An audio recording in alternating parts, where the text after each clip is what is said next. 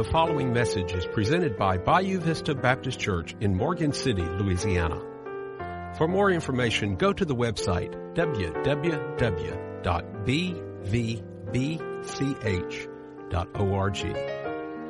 Now the message. Thank you, church, for welcoming me back again a second time uh, to share God's word with you.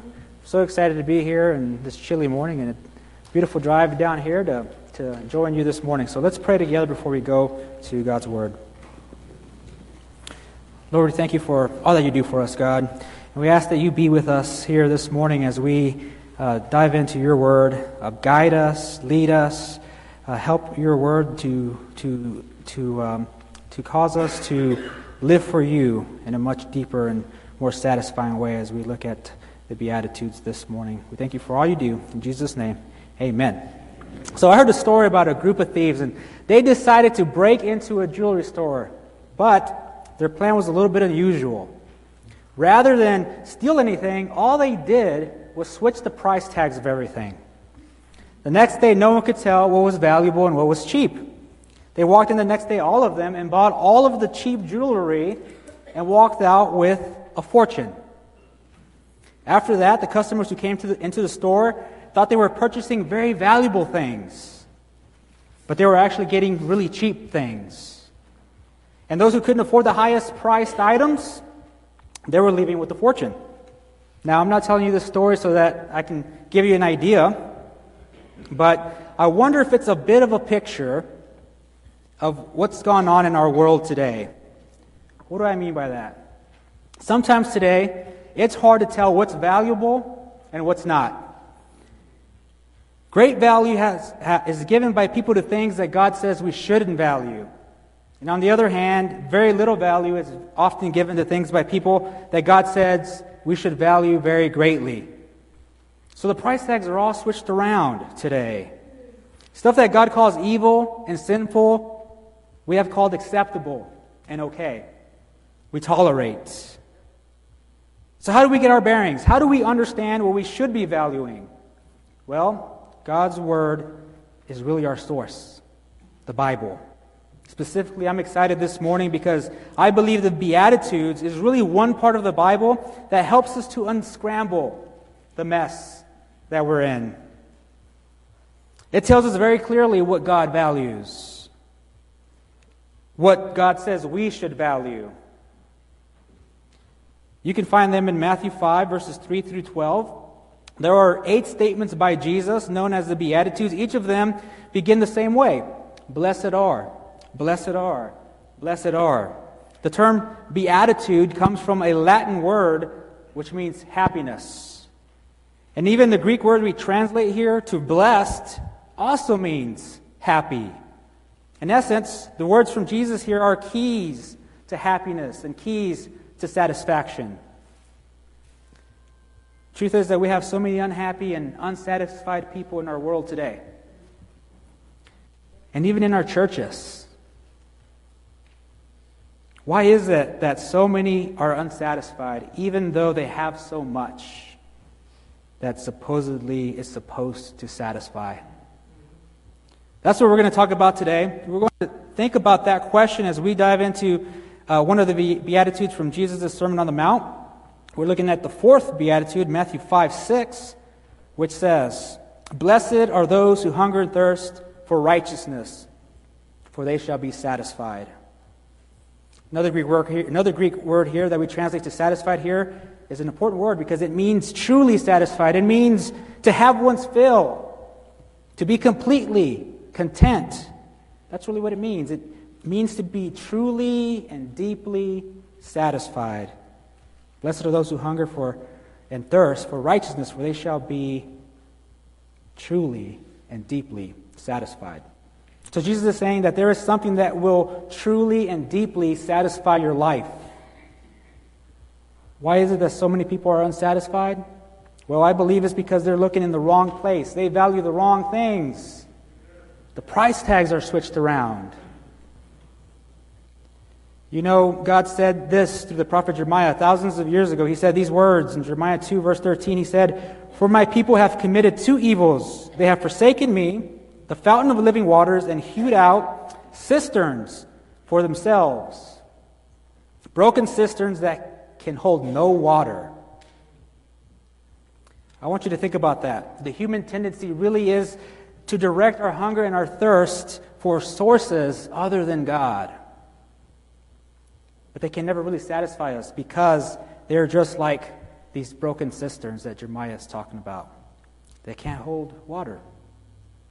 There are many broken cisterns that we can talk about, but I want to mention just three of the most common ones, and then we're going to dig deeper into what Jesus is saying in this verse. So, the three broken cisterns that for many of us um, that we struggle with. The first one is pleasure.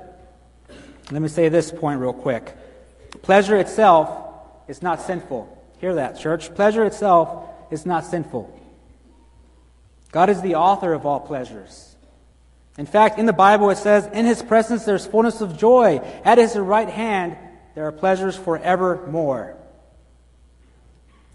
Pleasures are not sinful. There's going to be lots of pleasures in heaven. But when pleasure is taken out of the sphere of which God intended, then those pleasures become sinful. Or when those pleasures are indulged in excess beyond what God wanted, then those pleasures become sinful.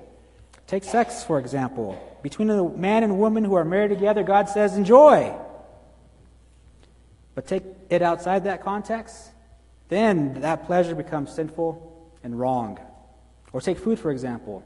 We all enjoy a good meal. I love steak. I really, really love pizza. I, my first job, one of my first jobs was uh, at a pizza place. It was a buffet. I love buffets, and I could eat pizza every day still to this day. Okay, and don't forget chocolate. I love chocolate too. But there's a fine line between eating and overeating, between having a snack and kind of gorging yourself.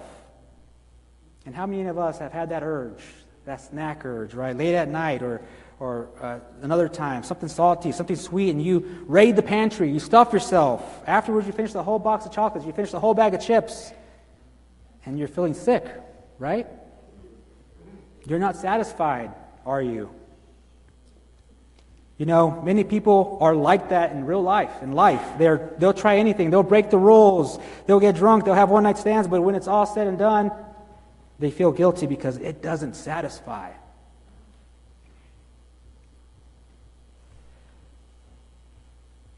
The Bible does say it's something important for us to understand. Hebrews 11:25 it speaks about Moses.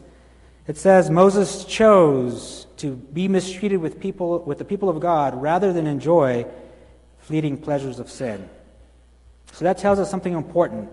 It tells us that sin can be pleasurable. Right? If it wasn't, we wouldn't do it.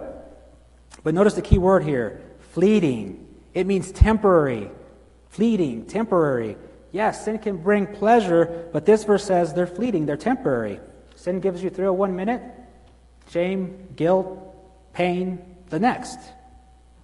We don't find satisfaction in sinful pleasures. Now, another broken cistern that even us Christians, we can kind of think uh, will be good and satisfy is success. Success. Performance.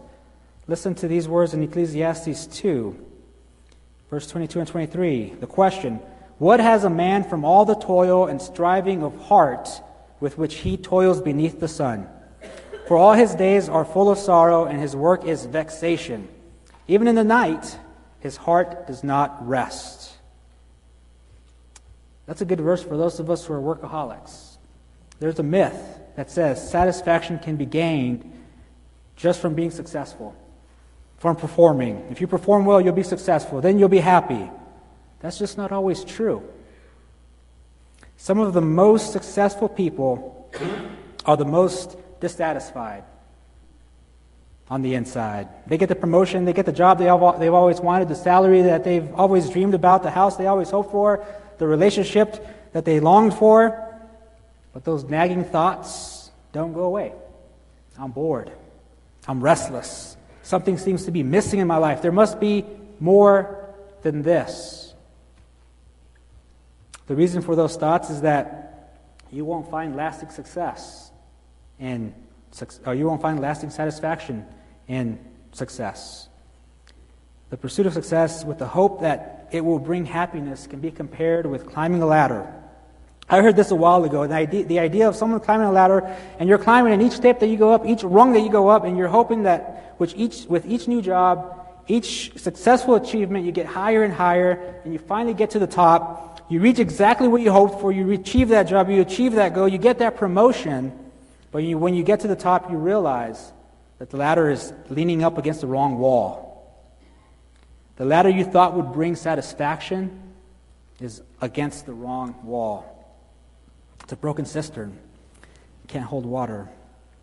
So there's pleasure, there's success, and there's another broken cistern that won't really satisfy. But it's one that I think we, that we think we, that we think can, and we think that it will. You know this one too. It's possessions. Right? We think if I could have just a little bit more money, if I could just win the lottery and all my problems will be solved, I'll be able to buy this, I'll be able to buy that. In actual fact, for many people that have won the lottery, it became a real problem for them. They had so much money that suddenly they had people coming out of everywhere that wanted a piece of it. They began to lose all self control, spending on all kinds of things. Some went bankrupt. People in their family were suing them to get their supposed share. In some of the interviews I've seen, the people actually said, I wish I hadn't won the lottery. Wow. You mean all that money didn't satisfy you? The scripture says in Ecclesiastes 1 8, it says, The eye is not satisfied with seeing, nor the ear filled with hearing. More ads on television and online say, if you buy this, you'll be happy. If you buy this product, you'll be better off. You'll be satisfied. Satisfaction guaranteed. But you know what? Today, there's probably two or three times as many products, and we have an easier way to get to them than we did 10 years ago. But are people twice as happy? Doesn't seem that way, does it? I heard a story about a man, and he was really upset with his wife. She had this habit of buying really expensive clothes. And so it was kind of breaking their bank accounts. One day, the husband found a receipt that had been stuffed in a drawer. Um, he said, Honey, what's this? She said, Well, it's a dress I bought for $500. He said, What? How could you? That's a lot of money. We don't have that money. He said, What do you have to say for yourself? She said this. She said, You know, I went to the mall and I was walking around and I saw this dress in the window of the store and it looked so nice and I wondered how it would look like on me. So I went in and I tried it on and I knew it was a lot of money. It was kind of like the devil was whispering, You look really good in that dress. So the husband said, Well, look, you know what to do, how to deal with the devil. Just say, Get behind me, Satan. The wife said, I did, I did. But then he said, It looks great from back here, too. we are so bombarded every day with the thought that this will make you happy. Things will make you happy, possessions. The more you have, the better off you'll be. But in actual fact, listen to this verse, Ecclesiastes 5:10. He who loves money will not be satisfied with money, nor he who loves wealth with his income. These words are thousands of years old, and yet they're so relevant to us today.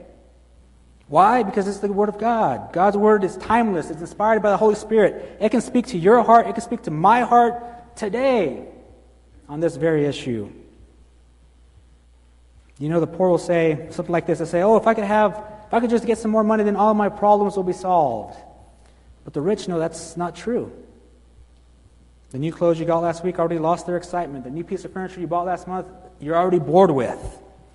Why? Because we can't get satisfactions in possessions. You can't get it in pleasure, you can't get it in success. I appreciate the words of C.S. Lewis. I think they'll put them on the screen for us here. He said this If I find in myself desires which nothing in this world can satisfy, the only logical explanation is that I was made for another world. Isn't that true? If we can't get satisfaction in all these things that we hope for, then what does it say? It means that we weren't made just for this world. We're spiritual beings. The hungers and thirsts of our life can't be satisfied by anything that this world offers. How then can they be? That's exactly what Jesus comes and he says in the Beatitudes, he says in Matthew 5, verse 6 Blessed are those who, are hung- who hunger and thirst for righteousness, for they shall be satisfied. The ones who truly experience satisfaction are those who hunger and thirst for righteousness. Let's think about this a little bit deeper today. Maybe you're saying, What is righteousness? If it's going to bring satisfaction, if my hunger and thirst is for righteousness, tell me what it is. Tell me what righteousness is. Well, let's take a look at that word, how it's used. Here in Matthew's Gospel, Jesus uses it, uh, Jesus uses it a couple times. Take a look in your Bible with me. Look at Matthew 5, verse 10. There are four different places I want to look at. And we're going to look at how that term righteousness, how it's used by Jesus. Because when we see how Jesus uses it, it gives us a clue. It gives us a clue to what it means. We don't have to define it, but we're going to let the Bible define it for us. The first verse, Matthew 5:10 says, "Blessed are those who are persecuted for righteousness' sake, for theirs is the kingdom of heaven." Blessed are those who are persecuted for righteousness' sake, for theirs is the kingdom of heaven. Think about that for a minute. I want you to notice that this tells you something about righteousness. It tells you that righteousness, it tells you that righteousness is a truly godly lifestyle. Why do we know that?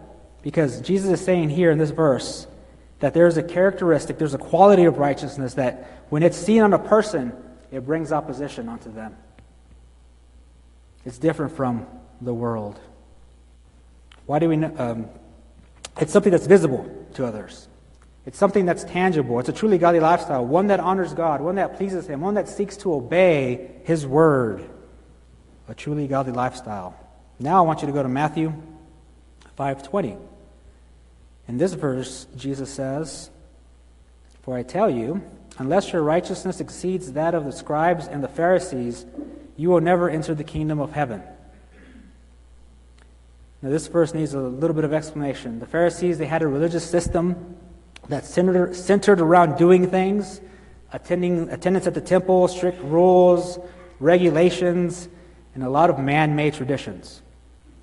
All their traditions and their rules, though, could be compared to, man, I don't know if you've ever done this, but if you've ever gone to the gym or, or, or finished a workout and instead of showering, you put on extra deodorant or cologne. I'm guilty of this, and Brother Paul probably remembers back in the early 2000s, they invented this uh, uh, miracle spray. It was called Bo- uh, Axe Body Spray, and it didn't work. Okay? You can't really cover up body odor. Eventually, it makes his way out. Okay?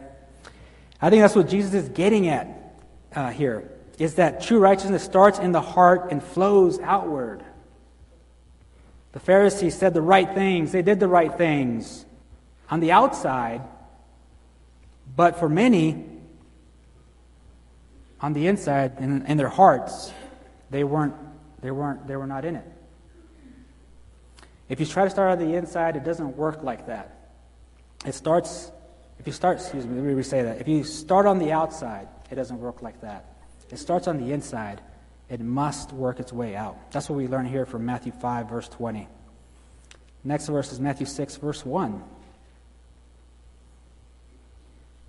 Beware of practicing your righteousness before other people in order, that, in order to be seen by them, for then you will have no reward from your Father who is in heaven. What do we learn about righteousness here? Well, the Pharisees, again, we have to understand the context. They love to pray in public. They love to dress up in their religious garb. They love to throw their offering into the plates and, the, and, and they love to throw coins. They love to throw more coins in smaller denominations so people would hear the noise and assume, and assume they were giving more. They love the praise of others. Jesus said that his followers, that we should not be like that. That the kind of righteousness that we are to hunger for, that we are to thirst for, is one that's not seeking credit from or praise from people, but it's the kind where we're trying to please God. So we're no longer seeking the praise of others. That's another thing about righteousness. True righteousness does not seek the praise of other people. And now look at Matthew 6:33. Here's the fourth verse that we're going to think about in regards to righteousness, and it's important. It says, Jesus said, But seek first the kingdom of God and his righteousness, and these things will be added to you. This touches on the priorities of life. What are your priorities? What are you seeking in life? What are you seeking first? Are you seeking first more money? Are you seeking first to try to make a name for yourself? More security? Or just happiness? What are you seeking first? God says we are to seek first His kingdom and His righteousness. So, what is true righteousness then? It's seeking God and His approval above all. Let's put all this together. Let's put these four things together here. What do we learn about righteousness just from these passages? Well, number one, we are to hunger and thirst for a truly godly lifestyle. One that starts in the heart and flows outward. Begins in the heart, meaning that it begins with having a right relationship from God, a right relationship with God, and it goes from there. Number three, no longer seeking to praise of, the praise of others. And four, righteousness that causes us to seek God and His approval above all. It's pretty hard, right? Ultimately, righteousness also has a name. Another verse I want you to see, put it on the screen here, is 1 Corinthians 30. And because of him, you are in Christ Jesus, who became to us wisdom from God, righteousness and sanctification and redemption. This verse says that, by definition, that righteousness ultimately is Jesus.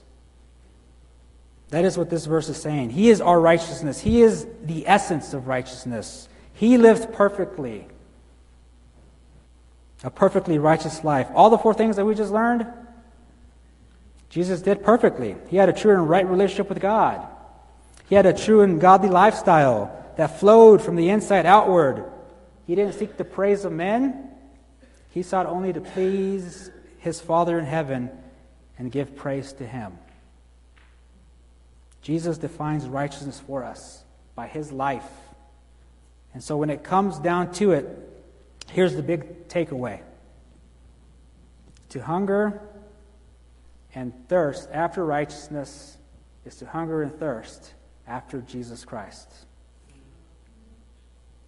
It's to hunger and thirst after a relationship with Him above all. It's to hunger and thirst for Him. To hunger and thirst after righteousness is to hunger and thirst after Jesus Christ. Now I want to now I want to draw your attention to a couple of things, statements made by Jesus. Two of them, in fact. One in John chapter 6, and then one in John chapter 4, and then we're going to put it all together. Okay? John 6:35, speaking on this very thing, Jesus spoke about himself. He said, "I am the bread of life. Whoever comes to me shall not hunger, and whoever believes in me shall never thirst." There are those two words, hunger and thirst again. And what Jesus is saying, he is saying, I can satisfy your hunger and thirst. Bread is a really basic element of life. It's nourishment, it's food. And that was so, especially for the people in Jesus' time. Jesus is saying, just like you need bread to live physically, you need me to live spiritually. I don't know if you know this, but there's this new age spiritual movement that says and encourages people to find the spark of divinity inside themselves to fill their spiritual needs. When you really think about that, I would compare it to this. If you're really hungry, when you're really hungry, what do you do? When you want pizza or, or, or uh, etouffee or whatever, you don't tell your stomach to feed itself. That just doesn't work. You have to go to an outside source. You have to go to a restaurant. You have to go get that food. You can't just command your stomach to feed itself. You have to go to an outside source. In the same way, when there's a spiritual vacuum in your heart and in your life, we can't say, be your own God, because that leaves you just as empty as before. You have to go to an outside source who is your creator, who knows you, the one who created you, that someone is Jesus. God the Son, He's the bread of life. Jesus said, Come to me, He who comes to me will never go hungry. What an amazing claim this is. He's also water for a thirsty soul. Look at John 4 13 through 14. Another amazing claim. Look what he says. Everyone who drinks of this water will be thirsty again, but whoever drinks of the water I will give him will never be thirsty again. The water that I will give him will become in him a spring of water welling up to eternal life. You know that water is even more important than food? Do you know that? You can go for weeks without food, but you can only go a few days without water. You need water to survive. Every cell in your, wa- in your body needs water. And when you understand that, how important and vital it is, it puts these words into a new perspective, doesn't it? He is saying, You need me. You will perish without me. I appreciate the insight of um, John Piper. He's a pastor and teacher and author on this topic. He pointed out in one of his messages that when you take the, the when you take John 6:35 and John 4:13 through 14, you take those claims that Jesus is making and you put them together, three verbs pop out. You, you notice them? I'll point them out. He, come, he, he who comes to me, that's one. He who believes in me, and whoever drinks the water I will give him. So, in the same way, the point is that our, our appetites are not filled unless we do something about them. The point is that our appetites are not filled until you do something about them. In the same way that when you're hungry, you go get food. When you're spiritually hungry, you need to do these three things. Number one, come to Jesus. Number two, believe in Jesus. Number three, drink of Jesus and what he offers. Let me explain those. First of all, you have to come to Jesus. You admit you need him. you go, you stop going down the path of your own desires, the path of sin, your own direction. You stop trying to satisfy yourself with selfish ambition, shallow goes and you turn to you turn around and you come to Jesus. That's repentance. Then you believe in Christ. You believe in Him. You believe He died for your sins. You believe He rose again from the dead. You believe that what He offers is better than what the world offers. You believe that satisfaction won't be found in those pleasures or success or possessions. It will only be found in a relationship with Jesus because He is the Prince of righteousness. Now, I suspect that most of you have taken those steps because you're sitting here today. You've taken the first two steps. You've come to Jesus. You believe in Jesus. But maybe you're not satisfied in your spiritual life. Maybe you know there must be more to the Christian life than just going to church, going to Bible study. You feel kind of like something is missing in your life. You feel a desire for something more something deeper. And if that desire is there, guess what? Because there is. There is really deeper.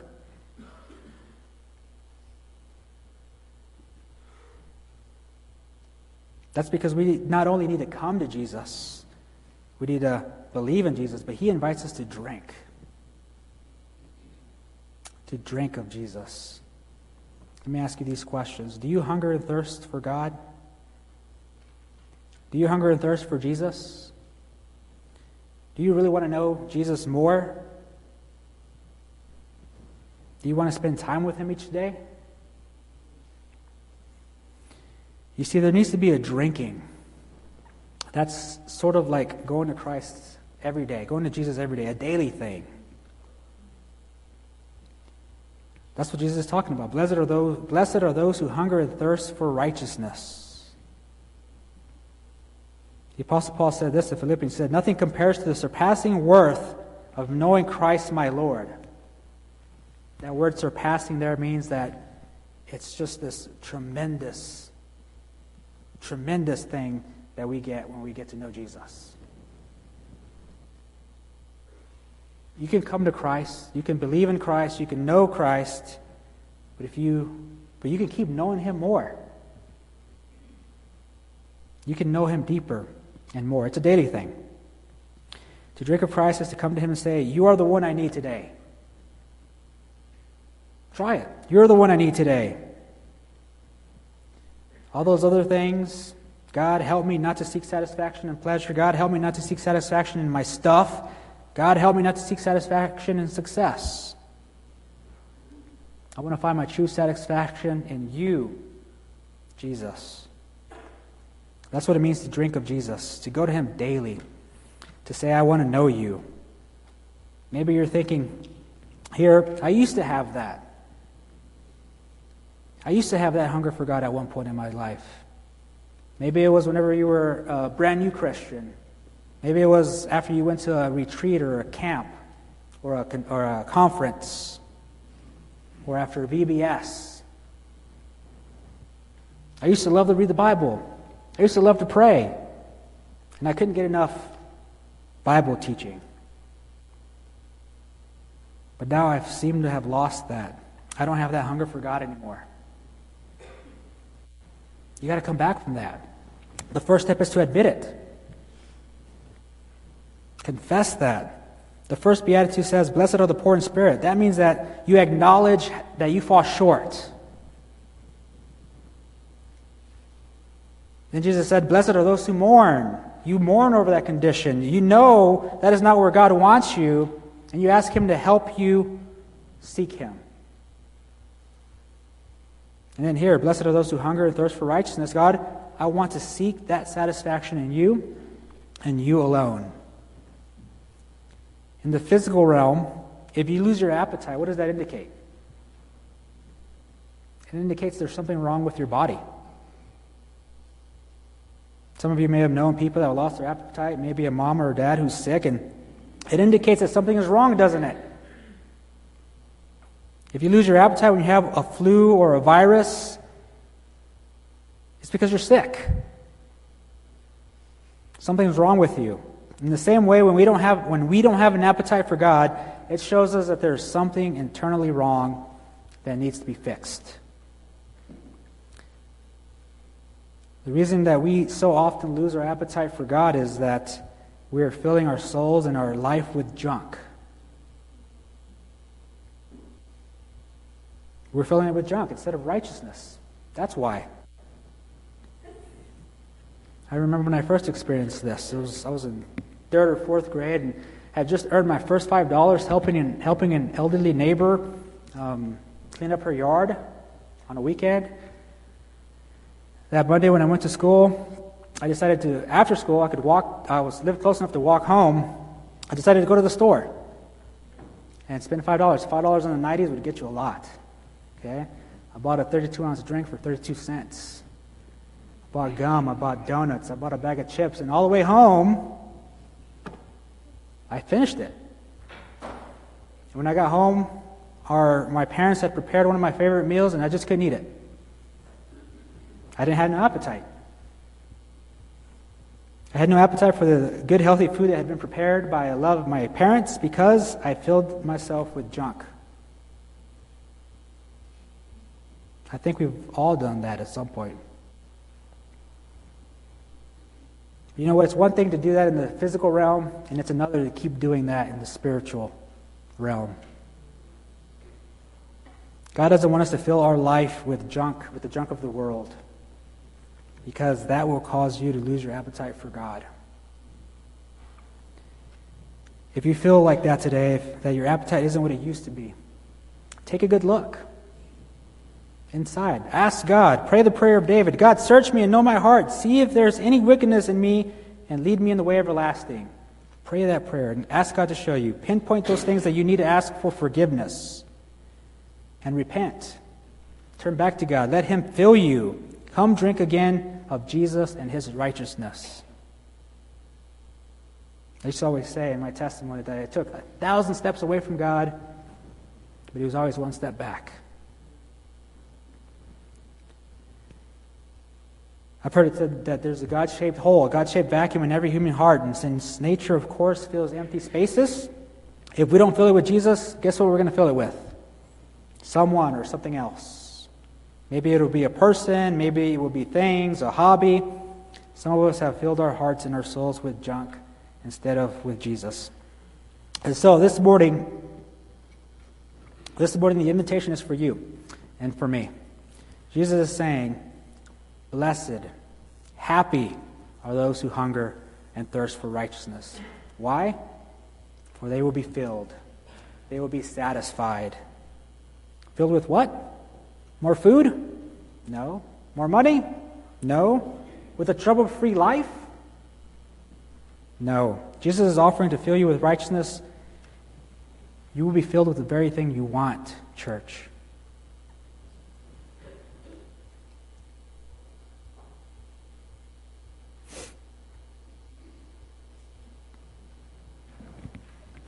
Jesus is offering to fill you with righteousness, and that's what we want. And it won't be a, like a ladder going up the wrong wall. It's the ladder leading up the right wall. The hunger and the hunger and the thirst, the, and the, excuse me, the hunger and thirsty are happy when they hunger when they hunger and thirst after righteousness, because guess what? They receive it. That's the promise of Jesus. And so, if this morning you are hungry, direct your hunger, direct your thirst to Jesus. There's good news if you're hungry. There is someone who can satisfy that hunger and that thirst that you have. If you're weary, if you're heavy laden, there's someone that can satisfy a weary and heavy laden soul. It's Jesus. He said, Come to me, find rest. If you're guilty, you're feeling guilty about some things that you've done, there's good news. There's someone who can forgive your sins and remove your guilt. Be, come to Jesus and be restored. If you're feeling far from God, there's good news. There's someone who is seeking you, waiting for you to come back to Him. These verses that we looked at today, they're meant to be the words of life for you, for me, even today. They're an invitation, they're a promise. So, my encouragement to you is to take hold of His promise and let it become true in your life. Test it out. Try it out. Jesus is the gift that keeps on giving. You'll never run out. You'll never reach the limits. You'll always go on when He's your source, when He is the one you're seeking for. So, why don't you make a decision today to do that? Doesn't matter where you come from or what's been going on today, why don't you make that choice?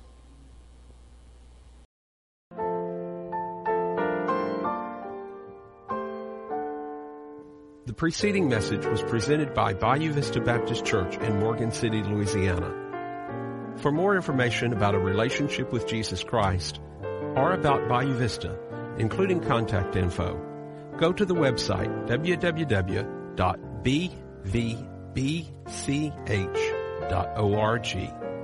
Thank you for listening, and may God bless you.